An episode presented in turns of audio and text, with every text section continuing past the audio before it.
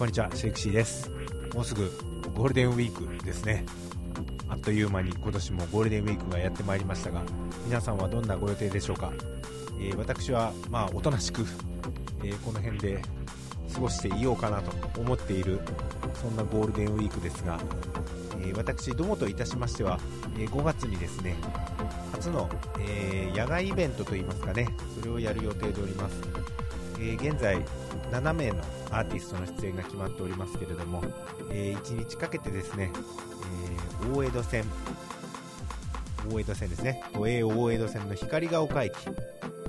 駅に直結しているこうショッピングモール内、まあ、今さんというねショッピングモールがありますけどそちらで1日かけて野外イベント音楽ライブをやっております。もしよかったらですね遊びに来ていただけたらと思っております。詳しくはまた、えー、ポッドキャストで。表していきたいと思いますのでよろしくお願いします。本日もスタートです。えー、皆さんこんにちは。よろしくお願いいたします、えー、ちょっと間が空きましたけど久しぶりの回ですが今日もですね私の大好きなこの方に来ていただきました。そして今日はどんなお話になるのか。はい。ちょっと私もまだあの軽く聞いただけなんでねはい。把握しておりませんがはい。きっと今日も面白い話が飛び出すかなという、はい。この方です。伊藤さんです。あどうも皆さんお世話になっております。本当に皆さん聞いてるんですか？ね聞いてるみたいですよ。そうですか。まあ好きな人はねうん。絶対あのテーマがね。うん、ただやっぱりあのマニアックなテーマなんで俺の方がもっとよく知ってるよ伊藤なんてね。言われちゃっても。それ今度ゲストで来てほしいですよねそうですね。別に私あの喧嘩とかしないから、え ーただいろんな知識がねそうそうお互い知らないことが出てきたらもっと面白い、えそんな伊藤さんで、まあ、はい一番最初はちょっとね音楽的なお話を伺ってこの間あのちょっとですね突っ込んで、ーはい。あの例のね話させていただきましたけどはい。音楽にまつわりつつあるちょっと不思議な話。不思議な話スピリチュアルな。スピリチュアルあの谷村さんもスピリチュアルという、話。ええ今日は何です？まあ一応やっぱ先生からですね、はいはい。やっぱりその手なやつってのは UFO だろうと やっぱりリクエストがね。まあ基本ですよね。基本ですよ、うん。だってね、うん。って言ってはあれですけども、まあ、生命の神秘であり、えこんなに広い宇宙にね、うん我々しかいないって思うのもどうだろうとかですね。えそうですね。で各地のほら証言証拠はい。ろいろあるじゃないですか。そうですね。多分みんななんかは見たことありますよね。そうですね。で、まあ、UFO って言葉は大体みんな知ってますしその宇宙人っていうのもね、はい。みんなそれぞれ宇宙人って言われて思い浮かぶやつもあるじゃないですか。そうですね。あグレーというグレーあのバンドじゃないかなグレーですよとかね、うん絶対なんかあるんで。え今日はどっからそれえ切り込んでってくれるんですか？いや。大丈夫ですか？これ NASA とかあっちから大丈夫ですか？えいや CIA とか。いや私なんか消されたってどうってことない。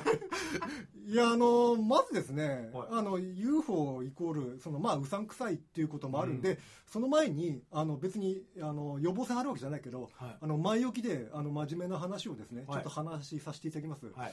あの昨日ちょうど入ってきたニュースなんですけども、はいあの日本のですね、はい。報道自由度ランキングっていうのが実はあニュースで流れてました、はいはいはいはい出てます出てますでまあ、まあ皆さんもきっとお忘れになっちゃったかもしれませんけど、はい。今現在のですね日本のその報道の自由度ランキングっていうのは、えー、と72位なんです。で72位でで2014年時点では59位。つまりどういうことかっていうと年々順位下げてます。だから日本というのはだんだん報道規制されてるわけですよことはこれ、まあ、1位とか2位の方が、まあええ、報道の規制がなく、そうですね。ち、ゃんと、ええちゃんとしたま正しい、あまあ、まあ、スピーフィルターなしのと言いますかね。なってるんですね。でああいうノルウェーとかあっち北欧系はね結構皆さん真面目でああいう報道の自由度が高いんですけども、ええ。まあやっぱお国柄なんでしょうかね。あっちって結構政治の不正もすごい少ないんですよ。北欧とか、ね。ええ。だからやっぱりその分そういう政治の不正がない分報道も自由だっていうところがあってそれであともう一つ今あのかなり問題になってるのがあの共謀罪、ああ、例の、ええ。どうするかってことですね、これね。で。やっぱりあれ作家さんとか、うん。あのそういうライターさんが反対してますけどあれは何かっていうと結局警察の自由度が上がることによって、まあなんつったでしょう諜報活動っていうのが自由がどうとか増すんでそうすると逆にあのライターたちが何かを探ろうとした時に、うん。ええ結局それでなんつったらいいんでしょうかね。あの中に深く突っ込んでいけなくなっちゃうんですよね、うん。逆に深く突っ込んでいけば警察の方から動きが出てお前なんかしてるだろうってみたいなテロだみたいな、ね。ええ。だ結構、うんまあなんつったらいいでしょう。秘密警察的に、警察がなりつつある。だからそれをみんな恐れてあの共謀罪には反対だと。そうですね。いわゆるこう監視社会っていうのはねどうなんだろうっていう人たちは、そうですねだから一応まあその共謀罪っていうのは言論の自由はい、表現の自由報道の自由を著く著しく破壊するものですと。だから監視は人間の自由を殺すと歴史は教えてますって言ってるんですけども。でも確かに私もあの安倍さんがね今支持率高くてでいろいろと憲法改正とかしたりとかして、私からするとだんだんだんだん我々はなんか狭められてる？うん。苦しめられてる？っていうところのイメージが私にすごくあるんですよ、だからああいうふうに、まあ、坂本龍一さんがなんかそうですよね、ええああいうふうに訴えてるっていうのは、まあ、すごくわかる、うん。うん、で特にその、まあ、これで UFO の話に戻りますけどゆで UFO っていうとやっぱり日本のその、まあ、社会では要するに何でしょう。なんか絵空事？そんなの妄想だよそうなんですよね、これ、うんまあ最初に語り出した人のやり口がちょっとあれだったんでしょうね、うん。でちょっとうさんくさい方だったっていう捉え方ですよね。で私なんかは前もお話しましたけどもちゃんとした科学の面とそういうほ本当にそういう無無的な世界からの両側面で見てるんですけども、えそれをあの冷静に見て思うのは最近テレビかなんかでもやっぱりね UFO の映っちゃった映像なんか でであるんですけども確かにあれは見てて私もう9割嘘だと思ってえます、はいはいでなおかつ映像を公開するときにすごくおちゃらけたムードでやってるんですよ、ええ。バラエティ番組です、ね、そうです。ドキュメンタリーじゃないですもんね。だからまああれはあれでもいいんだけどもなんか真面目に取り組む部分がないので、結局皆さんご覧くださいよ。ほら嘘でしょ UFO って。誰かが作り出した妄想なんですよってなんか私は教育されてるような気がしてならないわけですよ。そういうなんか空気感っていうのが日本にあってうん。UFO 見たよって話になるとあいつなんか妄想家じゃないかとか、でそれに関連してくることが実はあります。あのーある人が、あのーまあ、質問を投げかけたんですけどうんはい。あの天文学者っていうのは、はい。あの UFO をあんまり目撃してないらしいんですよ。ほうほうほというか公表しない。うんうん。でなんで天文学者っていうのは UFO の目撃例が少ないんですかっていうある人からの質問があってはい。でも実は天文学者は UFO を目撃してるんです。うん。ただ目撃をしてるって言っちゃうとどうなるかっていうのはこういう日本の社会ですからあいつ頭のおかしい天文学者だなと、学者さんなの学者学者さんなのにそんなこと言ってなと。でそれを言っちゃうとあの例えば私が伊藤天文学者の先生だとしたらその地位から落ちちゃうんですよ、うん。今まで築き上げた地位が全部なくなっちゃう頭のおかしい人だって。でそれを恐れてみんな見てるんだけども言えないんですよ。うん。うん、それで天文学者は言わ言わないんだっていうこととあとそれに関連するのが航空機のパイロット、そうなんですよね。空軍の方よくね。ええ、だ中にはねあのカミングアウトする人いますけども、うん。結構ああいう JAL とか ANA とかのね。パイロットの方しょっちゅう飛んでますよね、ね。ええ、だ一部の僕まあどっちかというと海外のねそういええ。うパイロットの人のやつをええ。見聞いたことがありますけど、え結構ね、ええ。いやみんなあるんじゃないぐらいに言ってる人がね、えええ、いやあるんですよ。ね。ただ言えないんですよ。言っちゃうとやっぱり頭がおかしいからうん。どうかって。でさらにこれをさらに関連付けます。あの要するにこういう言えないまあ日本も世界もそうなんですけどある程度言えない社会なんですよ。でそれに関連付いてうなずけるのが何かっていうとこれはちょっと霊的な世界になっちゃうんですけどね。あの311って地震起きたじゃないですか、で311に関連してあるあの本が出たんですよ。はい。それ何かっていうと魂でもいいからそばにいて311後の霊体験を聞くっていううん。話があるんですよ。はいはい。それ何かっていうと,、えっと311以降に自分の親族とかが霊に立って出てきたりとかほうほうほう霊現象っていうのが実はたくさんあるんです。うん。でもそれをみんな話さないんですよ。話したところで頭のおかしいやつだってみんなに言われるから自分の心の中にずっと隠してるんですよ、でなんでこれをこの話が聞き出せて本になったかっていうとあるライターさんがある人からの頼まれでこういう取取材をしてくれと。はいでその人はそういうことに全く興味なくて嫌だったらしいんですよ、はいはい。で取材を行ったらそんなのないと。うん。お帰れみたいな形ではい。みんな結局門前払い。はい。それでどうしたらいいんだろうっつって悩んだらああるお坊さんがある一人の人を紹介してくれてはい。でその人のところに行ったと。それで初めそんな霊現象あったでしょなんて聞かないわけですよ、世間話とか、はいはい。3.1で起きた苦労話とかいろんな話を聞いて何回も何回も足を運んだ時に実はねって出てくる。ゆえこの心がちょっと通い通い始めて。だそれぐらいのレベルじゃないとみんな話さないんですよ。でやっぱりそういう空気感なんですよ日本って、うん、だから UFO でも霊現象でもまあある意味、まあ、目にはね今一応映像的には見えてるけどもまだ目に見えないうさんくさい世界なんですよ、うん、でもみんなね言葉には出さないけどなんとなくそんなのいるんじゃない？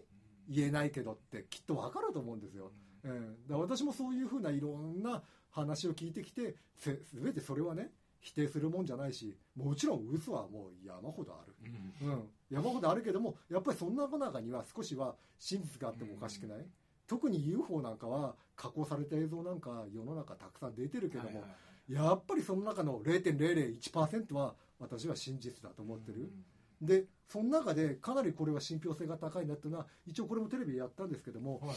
42年前にはい。甲府で、はい。あの甲府市ではい。ある2人の少年がはい UFO を目撃してはい。宇宙人にも遭遇している事件っていうのが実はあるんですよ。甲府市甲府市事件っていう事件があって、はいはいでまあ、少年が要するに遊んでたらあの2機のオレンジ色の UFO が飛んでて、ああ UFO だ UFO だって話になって、えー一応なんか追っかけてったのかなんかわかんないけど、あのー行ったらブドウ畑にオレンジ色の UFO が着陸してたと。少年2人興味本はい。位で興味津々で近づきますよね、そしたら 後ろから宇宙人が出てきてはい。ポンポンと肩をたた叩かれたと、はいはいはい。でそれがのっぺらぼうの宇宙宇宙人でなんか気持ち悪いっつうんで,、でその一人の肩を叩かれた少年は、はい。もうびっくりしますわねそれはね、はそんなのが肩叩いたら、はい。でびっくりして腰抜かしちゃってでやったっていうのが死んだふりらしいんですよ。死んだふりしたらしいんですよ。そしたら宇宙人がまあとりあえず死んだふりしててこうやって動かないからう行っちゃったらしいんですね。はいはい。それでもう一人の少年がそれを見てて そいつを担ぎ上げて、はいはい。とにかく逃げなくちゃ大変だと、はいはいで大事だっつんであの両親を呼んで母親を呼んで、母親なんかそんなことねもう晩の晩ご飯の違いよと、はいはい何バカなこと言ってんのって話になるじゃないですか。でもとにかく本当なんだよっつって連れてったらお母さんたちはなんか宇宙人は見てらしないらしいんですけどブドウ畑にあの UFO が着陸してるのは見たと。へー二人のお母さんは。はいはいはい。でおちょっと私にとって面白いなって思うのは UFO っていうのは結構飛び去るでしょ、はい。昔の UFO って大体それなんですよ。はい。ところがその UFO に関しては何分かしたらブワーッと消えちゃったと煙のように。ああじゃあ上空に舞い上がるというよりはその場でさまあまあ次元の彼方に消えていくタイプですね、でこの甲府の UFO 事件っていうのは何がすすごいかっていうと要するに少年2人だけの証言だったら結構嘘じゃない？かもしれないですしね。でこれに似たような事件が UFO の事件じゃないですけど、はいはい。あのコティングリー事妖精事件っていうのがあってはい。あの妖精を見た2人の女の子それを写真に撮って公表して、まあ、最終的に嘘だ嘘なんですよそれって。でもコナン・ドールってあの、はい。シャーロック・ホームズ書いた人がこの写真はすごいと。はい。これ本物だと。でなんか物議をかましてあのものすごい世間で大騒ぎになった事件があるんですね。であのそれで結局あの本物か偽物かわからないまま時が経て彼女たちがもう死ぬ間際はいはい。になって、実はあれ嘘だったのよと。うん。結局言うに言えなくなっちゃったんですよ子供2人。なるほどね。うん、だからこれに近いって言えば近いんだけど、うん。今回の甲府事件に関してはまあ妖精から宇宙人なんですけどね、はいはい。でも2人だけじゃなくてお母さんも見てる。うん。でなおかつもっと信憑性が高いのはこれを見た人っていうのがその他の大人たちも見てるんですよでそれは何かっていうとあの結局あの UFO の着陸現場付近を車で走行中だったあの保健外交員の女性っていうのが見てるのと、他に甲府市環境センターの管理人いる人たちがそれを UFO が飛び立つのをなんか見てると。で一応2機あったらしいんででそれでもう1機おそらく見てると思うんですね。あと作家の影山民生さん。最近はちょっとあんまり名前出てこないですけど、はいあの方もその日に同時刻に UFO を見てるって結構目撃証言がすごく多いっていうのとあと警察までブドウ畑に来てぎ実況見分を行うぐらい新聞にもデカデカと載る。だから結構目撃証言が多いことから、あのーこれは信憑性が高いっていうことなんですけども、うん、で最終的に最近になって42年後、はい。大人になった少年彼ら。はい。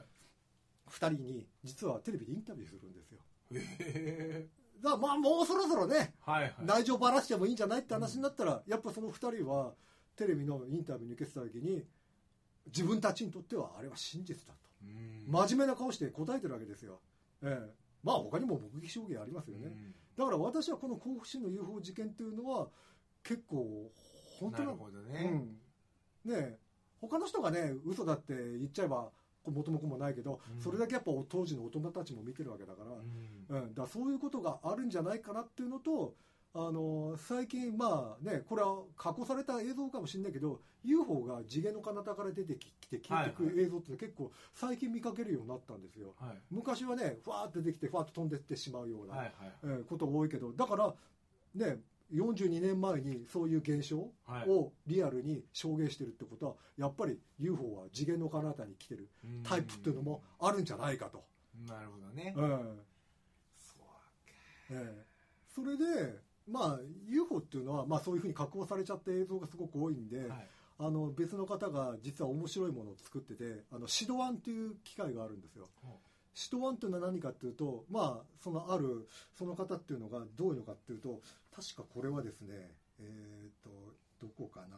あえー日本宇宙現象研究会っていう人がいて、ほうほう結構その人はなんかお金持ちらしくてね、でシドワンっていうのは何かっていうとパソコンにあのカメラを取り付けて、はい。あの遠隔操作みたいなカメラ取り付けてでなんか東京のタワーマンションに住んでるらしいんですよその人でタワーマンションの要するに高いところからカメラをたくさん設置して、はい。24時間360日ずっと録画してるんですよ。はいはいそれでそこの画面に何かがコンマ何秒でも撮りすぎたらそれを撮影する。はい鳥が飛んだら鳥撮影するし、はいそういう自動あのそう、えーのはい。操作のパソコンをずっと永遠と撮影し続けてるんですよ、でその指導案っていうのが結構 UFO なるほどね。撮影してるんですね、それも常にですからね。常にですから。うん取り逃すとかじゃないですもんね。ええ。であの面白いのがあの UFO って肉眼で我々が見てあ UFO だ UFO だって、まあ、見てるわけじゃないですか、そういうんじゃなくてあまりにも高速で普通の人だったら飛んでたらなんか今瞬間通り過ぎたようなうん。通り過ぎたかもなぐらいなぐらいのスピードで飛んでる UFO とかそれをだから指導案は映しちゃってるわけですよ、えでもそもそも移動速度が速いって考えるのが普通ですよね。まあ本当に移動しながら来てるんであればね、まあうん空間切り取っちゃってみたいな、いわゆるワープみたいなのだとちょっとあれでしょうけど、ええ普通にこう推進してきてるんであれば、はい。よっぽどの速さでね、もう大体地球で見える天天体望遠鏡も、ええだいぶ向こうまで行くじゃないですか、え今。たらもうね、ええ。どこどこの星でになるはずですから。だからまあさらにその向こうから来てると考えたらね、はい、だからまあ一応次元もね超えられるんだから相当のスピード？まあ、人間の肉眼で映らないぐらいで。映らないでしょうね、だから今ね我々が今窓開けて上空見ても気づかないでそのスピードでビュンビュンビュン飛んでる可能性はあるわけですよねねまあもちろんああいうなんつったらいいでしょうステルス機能みたいなのがもしかしたらあるのかもしれないし、現にステレスはありますもんね。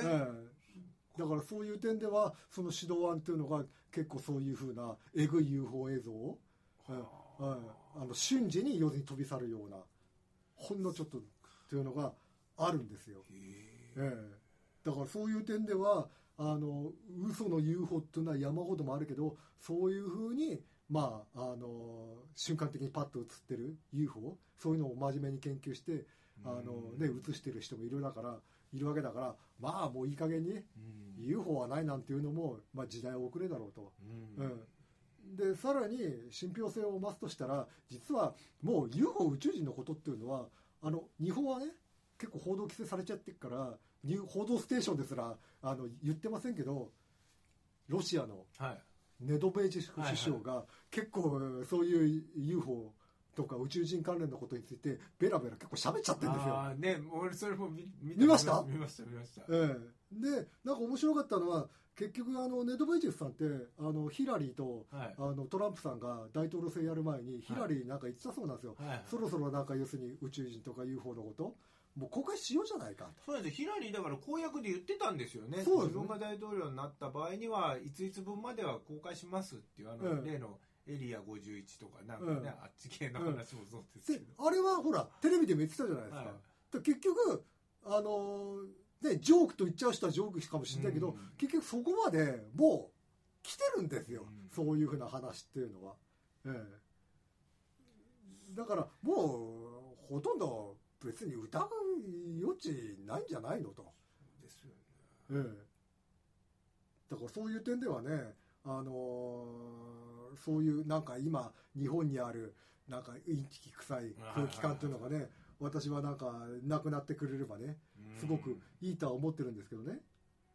もう本当にちゃんとしたっていうとね、あれですけど、言い始める人が言い始めたらね、わーっと本当に、うん実はって言ってね、え全世界からきっとね、あうん集まってくるんでしょうけど、え、え誰が唇を切ってねえ、、はい。そこにこう、科学的な、だからあれを持たせるかですよね。え結局みんな納得させるには。え、これどこに繋がってくるんですか、あとは？いや、だから結局ですね、これどうなっていくかっていうと、あの、これあくまでも一説なんですけど、UFO っていうのは、まあ宇宙から来てるっていうはい話はあるけども、実はね、あの、地底からお来てんじゃないかっていう話があって、でもあくまでも私の今までの観点だと、宇宙から来てるのもあるし、地下から来てるのもあるし、なんか宇宙人っていうのもなんかたくさんいるらしいんですよ、話によると。まあ、それそうですよね。まあ、多種多様に。ね、え絶対そりゃ地球の中にだっていろんな生き物いますからねえ。そうそうそう。宇宙人一種類だっていうのはおかしな話ですよ、おかしいね。だからグレーだけじゃないわけですよ。だからわ悪い考えてること考えてる人もいれば、まあそうじゃない人もきっとまあ姿がないのもいれば液体みたいのもいたりとかね多分考えてばうん我々が思いつかないことの方が多いでしょうけどねそうですね。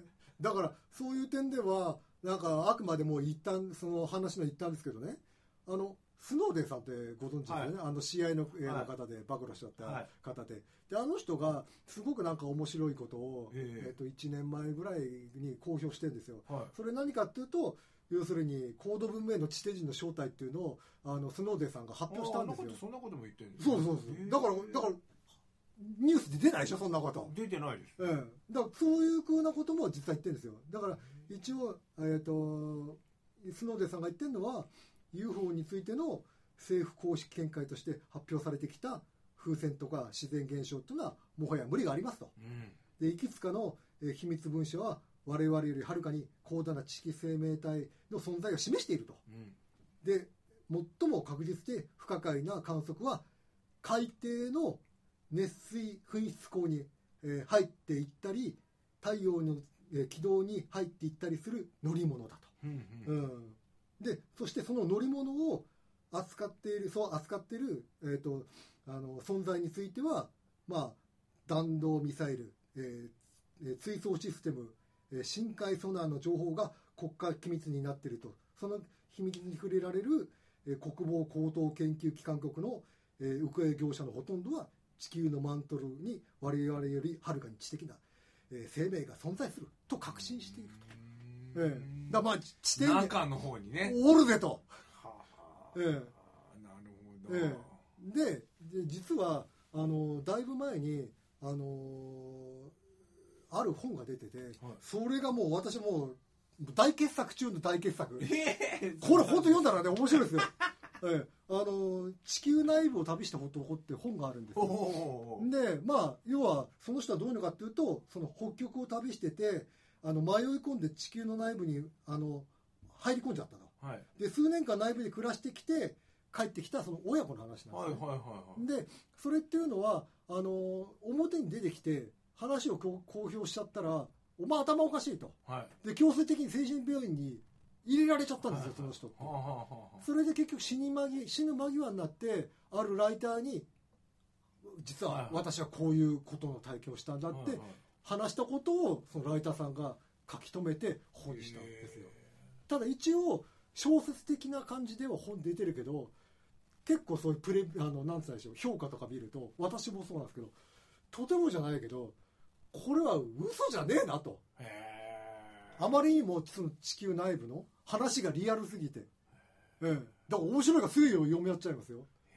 僕でもそれあその本があれになってるのか分かんないですけど映画があるんですよね。そのセンター・オブ・ジ・アースっていう、はそれも実際にその迷い込んでしまって。い。は実はそれが地球の内部の方で。いはい。で古代の生物が生きててみたいなそこでは、はで結局まあなんとか頑張って元の世界に戻ってくるっていうやつがいはい。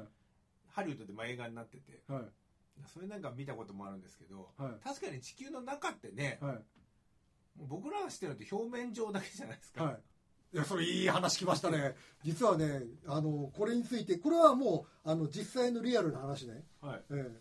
あの、どういうことかっていうと、は例えば、あの、地球っていうのは中心、はい。要するにコアっていう部分までどのぐらいあると思います？大体おおよそでいいです。よ当たっても当たらなくてもいいこれ大体直径から考えてとかっていうとそう何キロ半分になっていくわけですもんね、ええ。まあここんなのはね理科の実験とかっていうか時間ではきっと勉強してる何千キロとかですそうですね一応地球の中心中心までには約6400キロ。6400よ6400これまあ一応頭の中で覚えていただいて、で内角と外角というのがあるんですけども、はいはいはい。コアの周りに、はい。で内角までが5100キロ。ほうほう。ほで外角までが2000キロぐらい、うはいはい。約。